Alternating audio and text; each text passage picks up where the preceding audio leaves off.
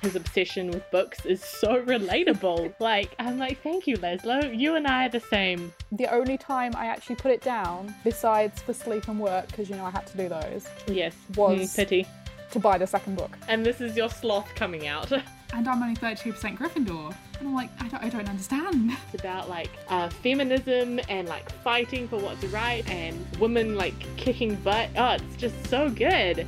Step out the common room door, tickle the pear, into the kitchen, back out again, straight back into bed. And one said I was a dragon, which I am totally all for. I, I just got so excited. I was like, I want to read Yeah. this, and I want to read this, and I want to read this. So I No. just started them, and It was such an identity crisis. Fairy and Rysand, I just, ah, Bump I it up can't the get my list. feelings out. Man, that would that hurts me. I'm like, I'm sorry. That. oh gosh. I really wanted Katniss to go with Gale. Sure. I don't know why I feel so strongly, but I But I always read them and I think, does this actually happen to people in real life? don't want to write another Greek Greek mythology Yeah. review again. But that's all I've been reading. That would be so stressful. And now I want like chocolate frogs. Like that's what I want to eat right now. Ransom Reviews is coming soon. If you like what you've heard so far, please subscribe and follow us on social media. Our Twitter is at Ransom Reviews, or you can find us on Instagram at Ransom Reviews Pod.